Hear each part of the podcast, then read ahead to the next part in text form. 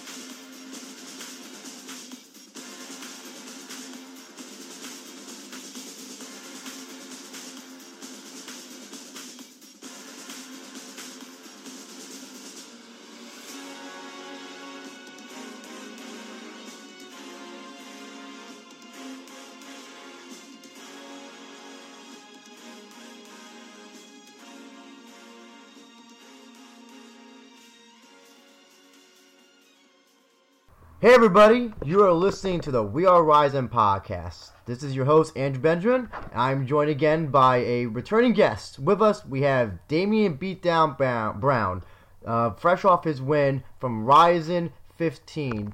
He defeated Koji Takeda by unan- unanimous decision in a lightweight bout. And uh, Mr. Brown, thank you very much again for willing to talk to us once again. All right, man. Thanks for having me. Uh, so first I gotta ask, uh, how is it? How do you feel after uh, uh, once again getting another win at Rizin? I feel awesome, man. Uh, well, to start with, physically I feel amazing. Um, you know, a few bruises in that that I that I got, but besides that, I, I feel awesome. Um, and uh, as far as getting my second win in Rizin, I, I feel really good. Um, you know, I, I signed a two-fight deal and I won both fights, so like um, relationship with just getting started. Well, I also gotta ask, how do your eyes feel? Because I think there had to be at least two or three eye pokes during that fight. three eye pokes and one was a punch. Oh. It went straight in my eye anyway. But um, uh, that feels alright. Like I had a cut, maybe from a fingernail or something like that, like a, from an eye poke. I had a cut just under my eye. Um, but besides that, I, I feel pretty good. It was just frustrating. Okay, well, uh, one of the things I want to do is a- analyze the fight with you. Um, I got the fight right up on my television, and uh, for anybody who wants to watch the fight again, it's available on FITE TV. Uh, and one thing I got to ask is, uh, when you came across your opponent, well, actually, during the weigh-ins, I was astounded by how tanned your opponent was. Were you just surprised by how how brown he was? How brown? he looked like a cooked turkey. Uh, I know. I noticed that uh, like weeks before when they fight, and I looked him up, and he normally bleach blondes his hair, which I think makes it look like ten times as bad. But um, yeah, you know, it's one of those things, isn't it? I don't know whether he's got an actual tan or whether he's just I don't know. It looked like a fake tan, didn't it? But uh, maybe it's just a normal tan. Who knows? Mm-hmm. mm-hmm. Um, so uh, I, I just want to talk about the first round. So the first round, um, were you was the, the strategy? Well, basically, when you came to this fight, was the strategy to be? I mean, obviously not to be taken down, but was that something you specifically trained for? Was not to be to be on your guard for any takedowns uh, during the entire fight? No, my whole my whole strategy was to um, we worked everything off leading with the right. So he's a southpaw, so Mm-hmm. um, just the way that he wrestles, uh, he always shoots with his head to the left. So right punches, uh, right straights, right uppercuts, and right knees. Mm. Um, so that's why I always dip to the right through the right hand, or um, fake the knee through the right hand, or through the right knee. Like he shot onto a knee a couple times. Uh, it was a jumping knee and a flying knee and that in there. So everything was like on the right hand side uh, with a check left hook if he went the other way. So he goes, he, he double jabs and he goes to the left hand side. Uh, so we had that check left hook there, but um, yeah, he, he kind of got clipped him a couple times with that, and then he just sort of started going straight again. So everything was just about like our plan was to knock him out. You know, we thought we could knock him out or submit him. I, I didn't believe that his jiu-jitsu was better than mine, and I definitely didn't believe that his striking was better than mine. Uh, one Uh, oh, sorry, go ahead. You're right. I felt like I, I felt like I had better wrestling as well going into it, but you know, when someone's advertised as a wrestler, you kind of got to give it credit. So I give it, you know, credit where credit's due, and Um, I was cautious of the wrestling, but I don't think like you know he, he's no Division One All American wrestler or anything I need to worry about. So yeah, it was um, everything went to plan. Mm. Well, one of the things that I've noticed that he did throughout all three rounds is that he kept his hands down a lot, nowhere near his, his head or his chin, and uh, and it, just right happened in the first round. You got that that uh that right, I think it was a right on him, um, where he uh, and it just it, he seemed to not. He seemed to underestimate your power, or was at least not taking it seriously. Was that uh, was that something that you were kind of, I guess, surprised about? That he was just keeping his hands down for much of this fight? Not really. I mean, the thing is, man, I'm 34 years old. The kid was 22. Uh, you know, I, I went into the fight knowing everyone's everyone's dangerous, but with age and fight experience on my side, um, one of the key factors when you're in that position is to overwhelm your opponent. Like they're always going to be nervous. At some point in the back of his mind, unless he's a straight killer, he's going to be thinking to himself, "This guy's had four times the fights I have, and uh, you know he's he's 12 years older than me, so it's it's like a boy fighting a man, and you know it doesn't mean that they're weaker or not as strong or not better or anything like that. It just means like he's young, he's young in the mind, um, and you, you need to you need to play to that. And I uh, felt like going into the fight, we could put enough pressure on him to make him make bad decisions. And the thing with keeping your hands down is he's a wrestler. You know, like wrestlers don't always keep their hands up real high. You know what I mean? Like uh, it's a style thing. If if they want the takedown, their hands are going to be around the bottom of their chin or the high chest. Mhm. So um, they, they tend to bomb a lot of overhand rights, or in his case, overhand lefts. They don't throw them straight down the pipe. They throw them big and explosive so they can follow up with the takedown. Mhm. So I wasn't surprised by where his hands were.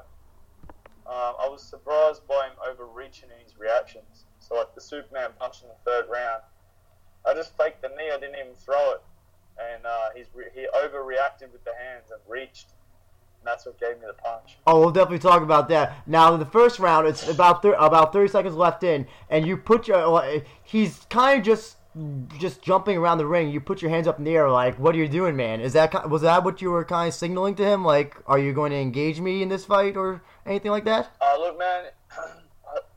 to be honest, I just felt like so the the, the, weird, the we- it's a bit weird, right? Like my, my teammates give me a bit of a bit of cheek for it sometimes, but the louder the crowd is, the more I get dragged into a brawl. Hmm. So like if the crowd goes nuts on the right hand, I'll like put my hands up like yeah, let's go. And they get a bit dragged into the emotion, a little bit like Cody Garbrandt, I guess. You get dragged into it, man. You know what I mean? And Mhm. um, and you become an entertainer. And you forget your game plan.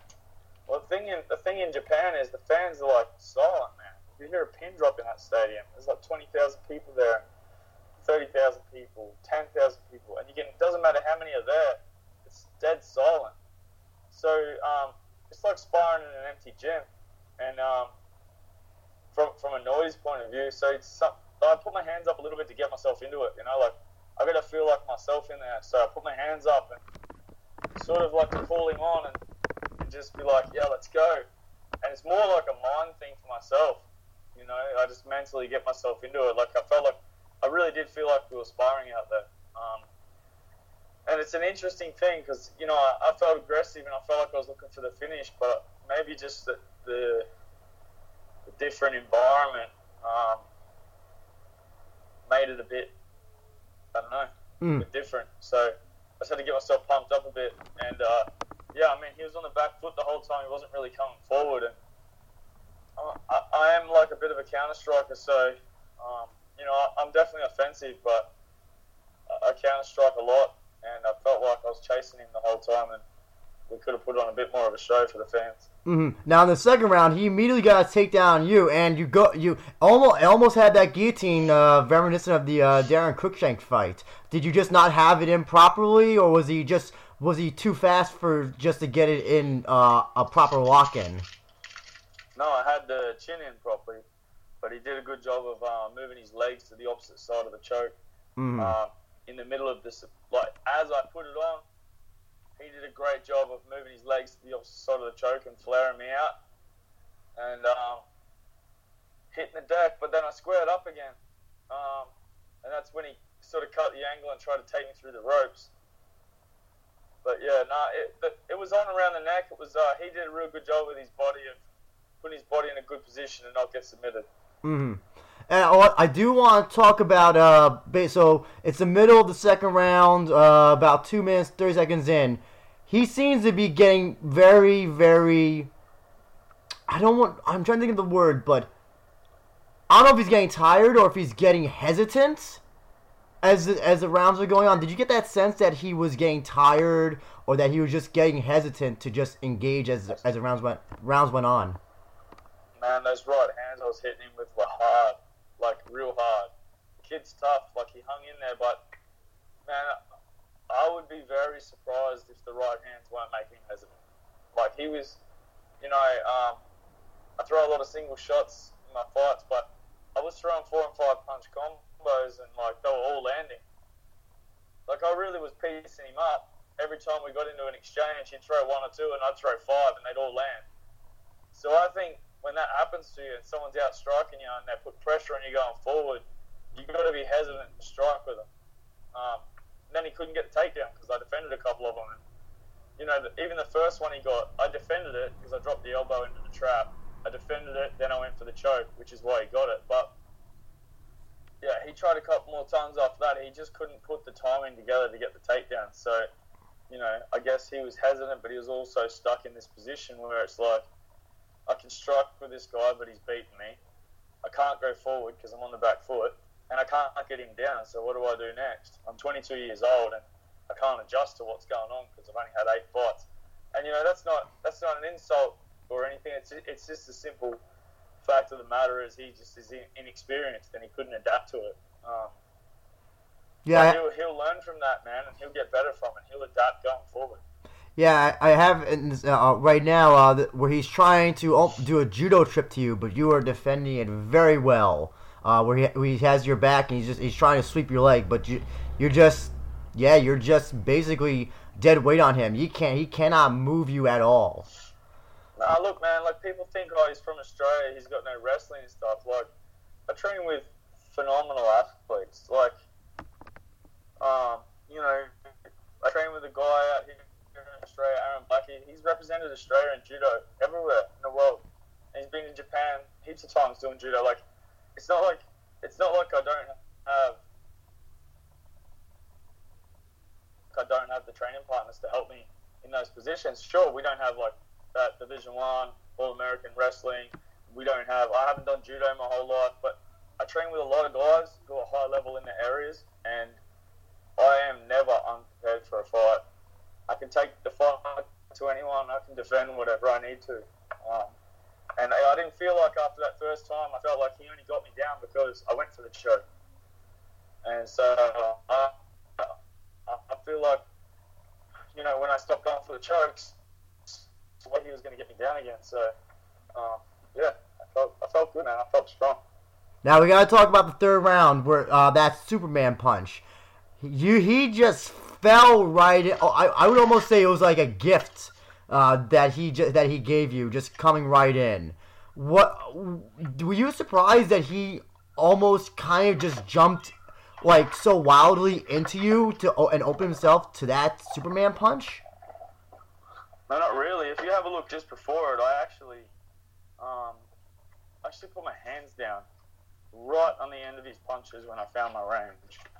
So I was right on the end of his punches. I put my hands down and I drew him in. And as I drew him in, I faked the knee and dropped the right hand. And so it was all set up. The whole thing was set up. Uh, I've been doing it the whole fight. So yeah, no, I'm not. I'm not um, surprised that he walked into it. I drew. I drew him into it. Now with that, uh, uh, you had him rocked, and I, it, you definitely did try to finish him, but you weren't able to. Was there something? Uh, was was the? Can you just talk about that? How, how come you didn't? You were not able. Hey guys, hey guys, I'm, I'm gonna I'm gonna order coffee in the middle of the podcast. To... Yeah, can I get a medium long black with some cream in it, please? And uh, I'll get a small flat white. There we go. We can keep going now. oh, you good? Yeah, I'm good. Oh, okay. just ordering coffee. Every- Okay, so I just want to talk about right after you got the Superman punch on him, and you had him rocked. He was he was de- definitely walking back, and you were trying to finish him, but unfortunately, you just weren't able to. Um, was there something that just happened during that exchange that you weren't able to finish him, or were you st- looking no, at? like, no, no, no. So like, uh, so I, I hit him with it, and I was touching him with shots, and his legs went. I knew he was hurt.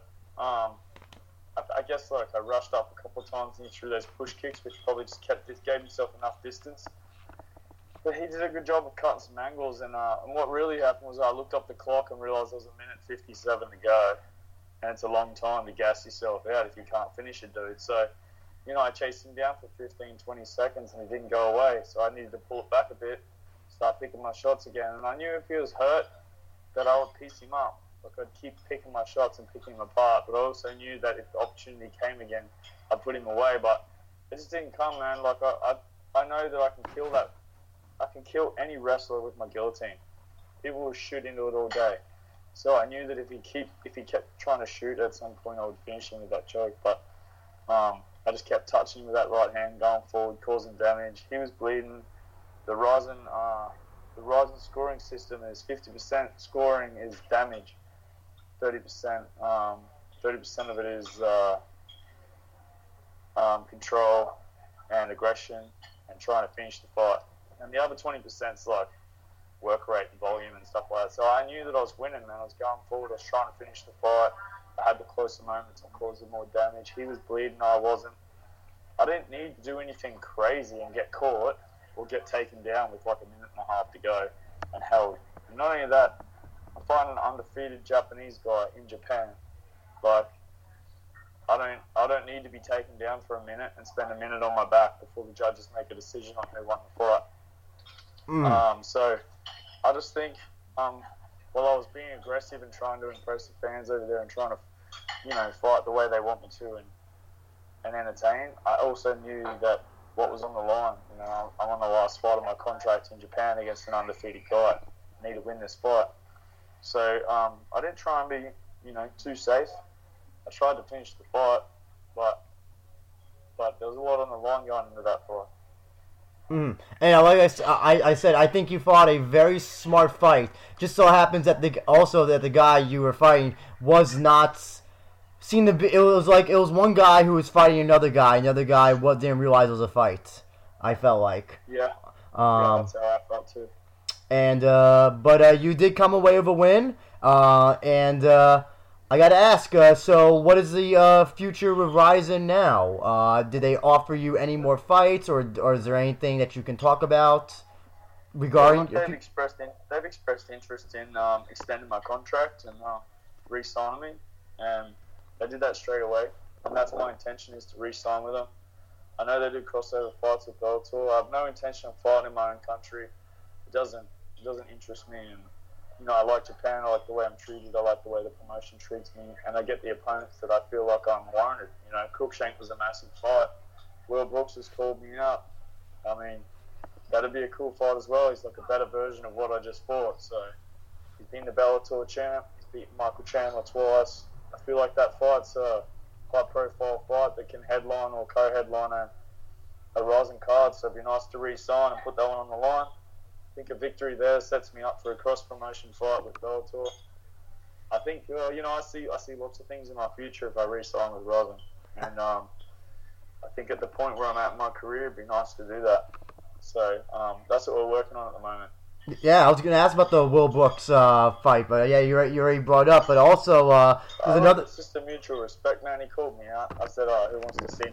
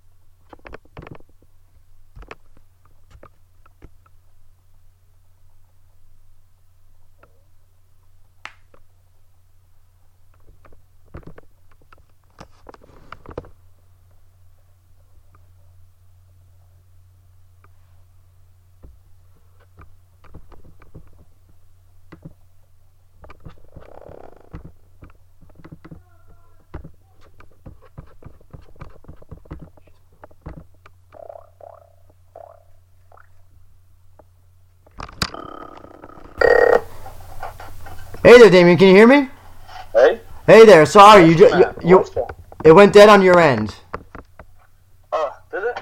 Yeah. I just looked at my phone and it was gone. Uh, yeah. So like uh, the Will Brooks fight, I think it's a, I think it's a really cool fight to get, and I think that it sets up a lot in the future. So. Um, we're working on it right now, man. We, we would like to be on Rizin 16. I'm happy to do it at catch weight. It's only four weeks away. Um, I don't care what weight I fight at. We're both lightweights. We both fought at lightweight for a long time. So, you know, they want to they want to do it at 73, 74. I'll do that too. Doesn't worry me, man. It's just a fight.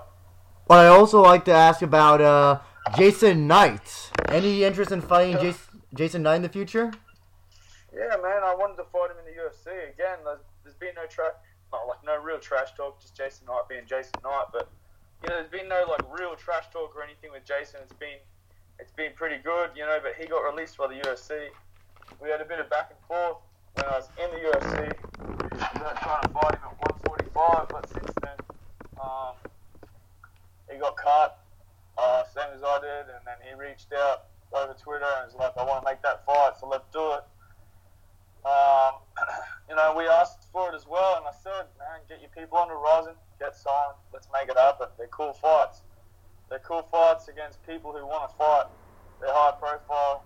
Um, you know, they're co-headliners. They're, they're headliners and co-headliners of fight shows. They're the type of fights that people want to see. So um, that's what I want. You know, I, I never wanted to come back and fight on the local show. I wanted high-profile, violent, technical fights that entertained crowds and had people talking. And uh, if that meant that I won a few fights in a row and I got back to the UFC, then so be it. If not, man, I love Japan. I just want to keep fighting. So uh, if Jason Knight wants to get it, we'll dance. Did you happen to see his bare knuckle fight against uh, Artem Lobov? Uh, man, I've seen the highlights and that was enough for me. It was crazy, right? Like I almost, um, I talked to bare knuckle when I got released by the UFC, and it was a consideration. I was training for it at one point, but um, it just never really eventuated. Eventuated, so. But um, I'm, I'm comfortable with what I'm doing now, and I know where I'm at. Um, so yeah, like bare knuckle's cool to watch, but I don't think I need to do it. My hands are bad enough as it is. Mhm. And uh, so, actually, with the uh, looks like this Rizin lightweight tournament will be happening, though. Is that something you still want to be a part of, though? We I know we talked about it before. Well, I mean, yeah, of course I want to be a part of it, but I want to stay active. You know, like. hmm 34. I turned 35 in like seven or eight months. Like to me, it's like sitting around waiting for a tournament is uh, is not what I want to do. I want to stay active, and if that means I fight in uh, start of June and I win, or if I lose, whatever. If I'm not injured, I'll do a tournament again straight away. I don't care. But I don't want to sit around and wait for a tournament. Like it hasn't been officially announced. There hasn't been brackets announced. Um, there hasn't even been official talk. Like no one said to me anything about it happening on a certain date. So I can't sit around and wait for something that's not official. I just I just want to fight. So um, let's match them up, knock them down, and the results are what they're meant to be. Then I'll be um, I'll be in the tournament anyway. But yeah, I just want to stay busy. hmm Uh, and uh, so one of the things I also want to talk about with you, because the uh, the Rising commentators did bring up uh, uh, your your your your work at with veterans, and one of the things that, that they, they said is a very interesting story about. I think it was an Australian veteran who apparently wait had to wait eight years to get his pension. Yeah, so um, there's a lot of veterans that fight the system. Um, you know, like they get they get medically discharged, but then they get classified into different classifications as to what they're entitled to, and uh, and they'll always try and classify you lower, like unless it's a clear cut case. But if you fight for a higher classification, like the lowest ca- classification gets no pension, you just get some medical assistance. So you get no pension or anything like that, and then the next one up you get a little bit of pension some medical assistance, and the next one up from that, you get like a full pension. That basically means you can't work. So there's, there's guys out there that can't work who are fighting the system for pensions, and uh, and they're not getting up for a couple of years, two, three years. But yeah, I did, I did, uh, I do know of a case. Not a very close friend of mine, but like, like I know of a case that took eight years for him to get it approved, and when he got it approved, he got his pension. But But like you know, it's it's not about whether or not you got it. It's about the eight years in between that it cost you, what it cost you to fight for that, what it cost you. You know, like my argument has been with them the whole time is, man, you, you want me to not work to be entitled to a pension, but if I don't work, I lose my mortgage, my car, my family, everything. So like, there's veterans out here that lose everything and commit suicide when they could have been supported better but they just go in a downward spiral all the way to the bottom of the pit until they go and commit suicide because they they can't like things should be pushed through. These guys have been on deployment. These guys have seen things that normal people aren't meant to see. You know what I mean? And uh, there's no support for them. So um, yeah, it's it's it's disappointing. But um, my you know I don't I don't like do work so to speak, for veterans. Although right now through my gym in Brisbane, I, I'm tr- I'm attempting to, um, you know, um, create an environment in a community where I can support veterans, um, and also work with a couple of different organisations that support veterans and and assist them in physical and um, physical activity for mental health. But really, what I try to do is just create a platform you know, use the platforms that I have, such as Rising and Time on the Microphone and interviews and that, just to raise awareness and let veterans know that there's light at the end of the tunnel and that, just, you know, they need to keep fighting. We were built for this. You know, we, we, we've got a government that builds us for war. And uh, we're built to fight. And there's there's no quitness, and that's that's not what that's not what you know soldiers do. We don't quit. We go down swinging. So um, you know, I just want them to know that there's people out there that think think about them and that care.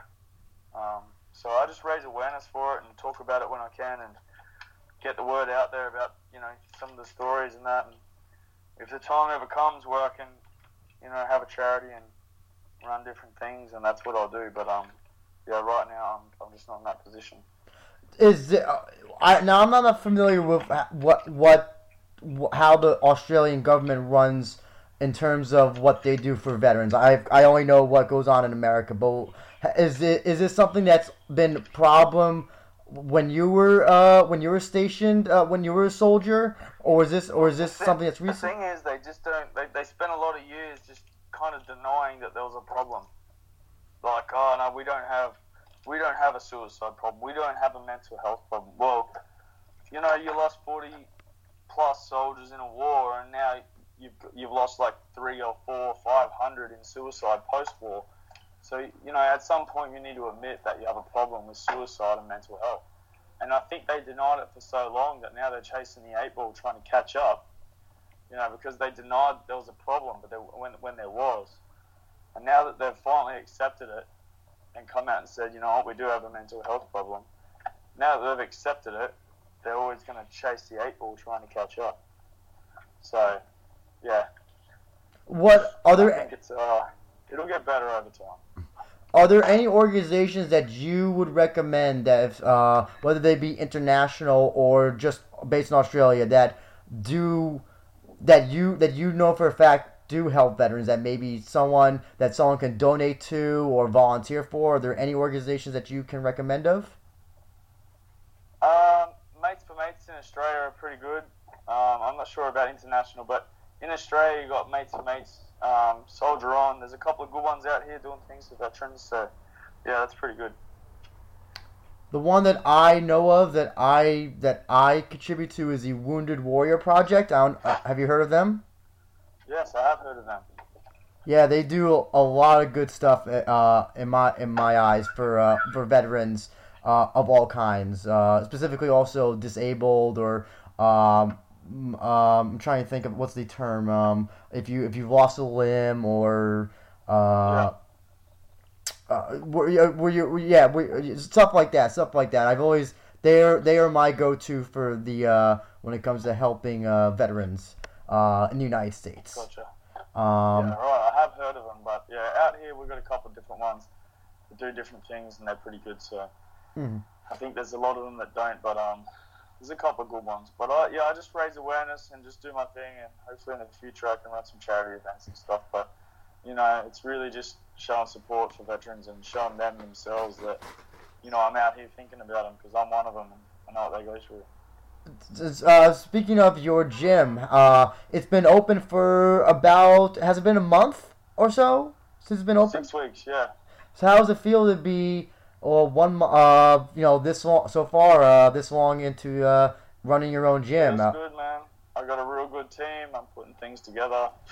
We run stuff for public classes, not just fighters. So we got we got you know beginners all the way through to fighters in the same group. We mix it up and um, we're creating a real good community of people that can come in. You know, people that have had anxiety and, and they they can't go to normal gyms because of the stigma and all that sort of stuff that comes with it and uncomfortable feelings and so um you know, we're trying to create that environment that makes it welcoming for everyone, and I think that we're doing that. And um, we got good member numbers, and people are loving it. And I'm more importantly, I'm enjoying coaching as well. So, um, you know, that's real nice.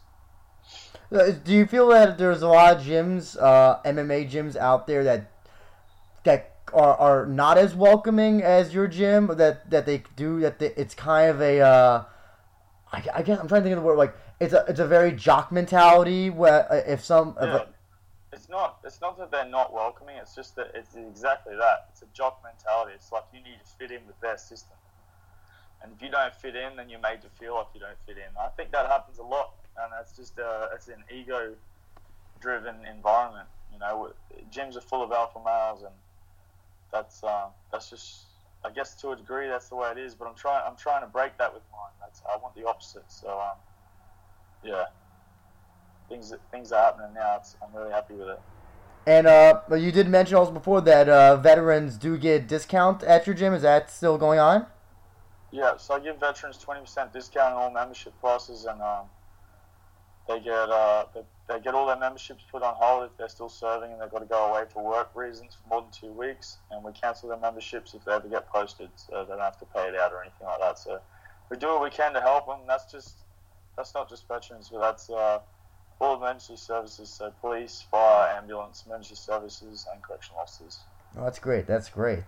Um, so so right now, what what are your plans to do uh, uh, in between now and uh, whenever your next fight is? Are you gonna still be training? Are you gonna take a vacation? No. I, I train every day, but right now I'm just about to get in the car and go away with my family for the weekend. So I can't wait to do that and, and really just have a weekend away from everything. And we've got a public holiday here on Ma- Monday, so we get a long weekend and uh, just go away and relax and spend some time. And when Rizin or anyone calls up and I've got a fight, my manager lets me know, then that's what we're going to do. No, We're going to fight. you certainly earned a vacation. Two wins in Rizin, and uh, definitely gonna be looking forward to the next fight. I want to give you an opportunity to um, to plug your sponsors, your team, your gym, and every anything else that you want to plug now, uh, Damien. Yeah, look, man. Um, you know, everyone just get Base Training Center at Base Training Center on Facebook and Instagram. And follow. That's my gym, and uh, you know, follow me, Beat Down One Five Five, and I just want to thank my sponsors, Australian Sports Nutrition, Engage Industries, Confidential Tax and Business Services, and uh, Fight Life. Um, you know, those those guys do a lot for me. They really help me out with my fight camps and everything else. And um, also thanks to my gyms, Team Compton Training Center, the Garage, Bros Jiu Jitsu, and obviously my own gym. So, you know, a lot a lot of people help me out, and I'm really appreciative of that. And um, I'm super happy since I signed my new management group as well. So, Gym Man Group have really helped me out. So, thank you, man. I appreciate it. Uh, so we were talking to Damien Brown, fresh off his win at Rizin 15 against Koji Takeda. And uh, Damien, we definitely would love to talk to you when you get your next fight in Rizin, whether that be at Rizin 16 or whenever it is. But we'll be definitely talking again soon. I hope we can. Awesome, man. Thank you for that. No problem, no problem. You have a great day now and, and enjoy that vacation. I will, man. Thank you. Bye. Take care.